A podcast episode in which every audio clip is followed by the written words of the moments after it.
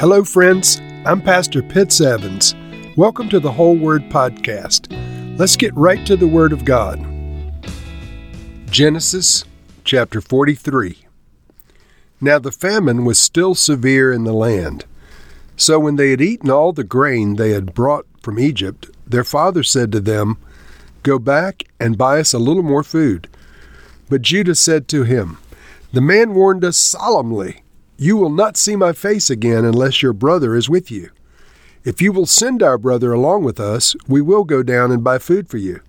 But if you will not send him, we will not go down, because the man said to us, You will not see my face again unless your brother is with you. Israel asked, Why did you bring this trouble on me by telling the man you had another brother? They replied, The man questioned us closely about ourselves and our family. Is your father still living? He asked us. Do you have another brother? We simply answered his questions. How were we to know he would say, Bring your brother down here? Then Judah said to Israel his father, Send the boy along with me, and we will go at once, so that we and you and our children may live and not die. I myself will guarantee his safety. You can hold me personally responsible for him. If I do not bring him back to you and set him here before you, I will bear the blame before you all of my life. As it is, if we had not delayed, we could have gone and returned twice. Then their father Israel said to them, If it must be, then do this Put some of the best products of the land in your bags, and take them down to the man as a gift a little balm, and a little honey, and some spices and myrrh, some pistachio nuts, and some almonds and take double the amount of silver with you, for you must return the silver that was put back into the mouth of your sacks. Perhaps it was a mistake. Take your brother also, and go back to the man at once. And may God Almighty grant you mercy before the man, so that he will let your other brother and Benjamin come back with you. As for me, if I am bereaved, I am bereaved. So the men took the gifts, and doubled the amount of silver, and Benjamin also. They hurried down to Egypt and presented themselves to Joseph. When Joseph saw Benjamin with them, he said to the steward of his house, Take these men to my house, slaughter an animal, and prepare a meal. They are to eat with me at noon. So the man did as Joseph told him and took the men to Joseph's house. Now the men were frightened when they were taken to his house. They thought, We were brought here because of the silver that was put back into our sacks the first time. He wants to attack us and overpower us and seize us as slaves and take our donkeys. So they went up to Joseph's steward and spoke to him at the entrance of the house. We beg your pardon, our lord, they said. We came down here the first time to buy food. But at the place we stopped for the night, we opened our sacks, and each one of us found his silver, the exact weight in the mouth of his sack. So we have brought it back with us. We've also brought additional silver with us to buy food. We don't know who put our silver in our sacks. It's all right, he said. Don't be afraid. Your God, the God of your father, has given you treasure in your sacks. I received your silver. Then he brought Simeon out to them. The steward took the men into Joseph's house. He gave them water to wash their feet and provided fodder for their donkeys. They prepared their gifts for Joseph's arrival at noon because they had heard that they were to eat there. When Joseph came home, they presented to him the gifts they had brought into the house, and they bowed down before him to the ground. He asked them how they were, and then he said, How is your aged father you told me about? Is he still living? They replied, Your servant, our father, is still alive and well. And they bowed down, prostrating themselves before him. As he looked about and saw his brother Benjamin, his own mother's son, he asked, Is this your youngest brother, the one you told me about? And he said, God be gracious to you, my son. Deeply moved at the sight of his brother, Joseph hurried out and looked for a place to weep.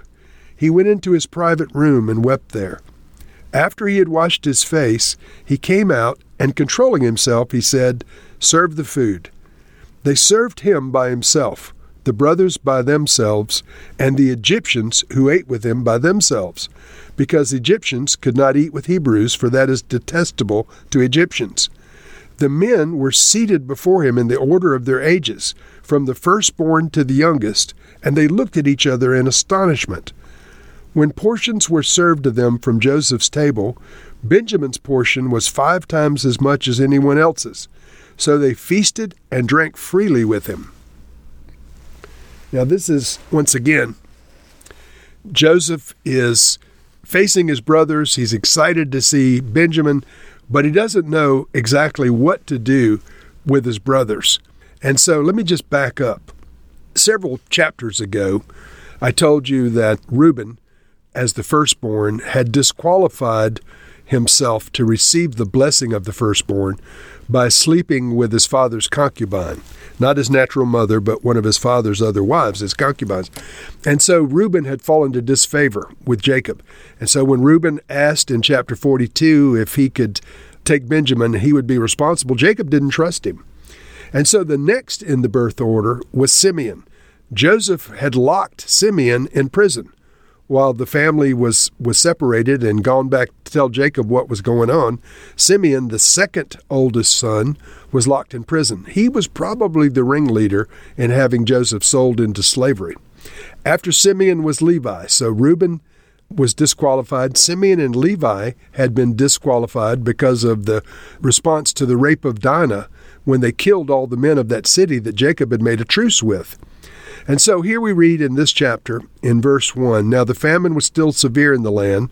When they had eaten all the grain they had bought in Egypt, their father said to them, Go back and buy us a little more food. But Judah spoke up. Now let me just stop right there. Judah is the fourth born son. And so Judah is going to take a position of leadership here. You remember, of course, that Judah is the one uh, who is destined to rule with the Messiah coming through his lineage. But here Judah stands up and he speaks to his father and says, uh, The man warned us, you know, you, you can't come back unless you bring your brother. And Judah said, Send the boy along with me, and we will go at once, so that we and you and our children may live and not die. In verse 9, Judah says, I myself will guarantee his safety. You can hold me personally responsible for him if I don't bring him back to you. And so this apparently moved their father.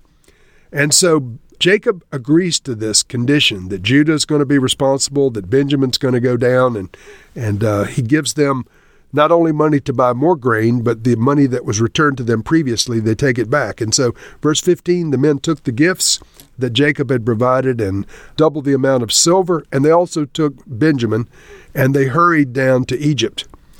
In verse 16, when Joseph saw Benjamin with them, he told the steward of his house to take him to, to his home, and they were going to eat with him at noon. And so the man did as Joseph directed him to do. Now they were terrified when they went to Joseph's house. They assumed the worst. They assumed that they were going to be uh, mistreated because of the silver that was returned previously. They assumed that because they were taken to Joseph's house, they might even be made slaves in Joseph's house. So the steward assured them everything was okay, don't worry. And then Joseph comes home at noon. So in verse 26, Joseph comes home. They presented him with the gifts they had brought to the house, and once again they all bowed down before him to the ground. Remember the dreams of Joseph. All the, the other brothers were going to bow down. He dreamed this twice, and they had, had fallen out with him about these dreams, but here they were fulfilling the dreams. And he asked them how they were, and then he said, How is your aged father you told me about? Is he still living? They replied, Your servant, our father, is still alive and well. And once again, they bowed down, prostrating themselves before him. So they were definitely showing tremendous honor to Joseph. They were afraid. They recognized that he was an extremely powerful man. Perhaps by now they knew he was second only to Pharaoh himself in terms of power and authority in Egypt. But Joseph was deeply moved at the sight of Benjamin. He was very deeply moved, and uh, he spoke a blessing over him. He said, May God be gracious to you, my son. And then Joseph had to hurry out of the room and find a place to weep. He went into a private room and just wept, perhaps over the magnitude of all that had happened and the fact that he was seeing his his brother, who was was born of his own mother as well. Once again, his his younger brother Benjamin, who had been innocent had, and had done nothing. But he washed his face, he controlled himself, and went out and and uh, said, Serve the food. And he had the brothers arranged in order of their birth from the firstborn to the youngest in the seating. And apparently they recognized it and they were astonished. They could not imagine how anybody could guess their birth order to seat them in, in rank like that. But of course, Joseph knew who they were. And the only other indication that he gave preferential treatment to Benjamin was he gave him five times as much food as any of the other brothers. That should have clued him something else was going on. But Joseph is still keeping his cards close to his vest as far as revealing to his brothers what's going on. We don't know whether Joseph is putting them to the test to see if their attitudes have changed in all the years that have gone by since he's been in Egypt. We don't know whether he thinks that they're villainous individuals and he's trying to decide whether just to spare Benjamin. We really don't know what's taking place other than what we read in the text. But Joseph wept for his brothers. It says that specifically, that he went into his private room and wept. And of course, it was primarily over Benjamin, but perhaps over the whole situation. So, once again, we've got to end today with, a cliffhanger, and uh, we'll go next to chapter 44 in the next episode. So, Lord, we recognize that Joseph was deeply moved by seeing his brother Benjamin. We recognize this, and we remember that Jesus also wept for his brothers when he looked down on Jerusalem and saw that Jerusalem had not received him as the Messiah and as their Savior, he wept. Jesus wept. And so, Lord, we too recognize that there are those who do not yet receive Jesus. And Lord, from time to time we may weep as well. Lord, may we weep for the lost. May we endure in praying for the lost and sharing our faith and living as examples for others so that they might come to a saving knowledge of you. We ask these things, Lord, in Jesus' name. Amen.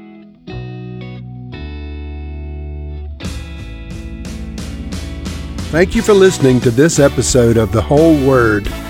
It was brought to you by Whole Word Fellowship and the Northern Virginia House of Prayer. If you were encouraged, please share our podcast with your friends. We'd also appreciate it if you'd hit subscribe in your favorite podcast app and take a few moments to write a review. If you'd like more information on our church and our ministry, you can go to wholeword.net or wholewordpodcast.com for more information. Thank you again, and may the Lord Jesus bless you today and always.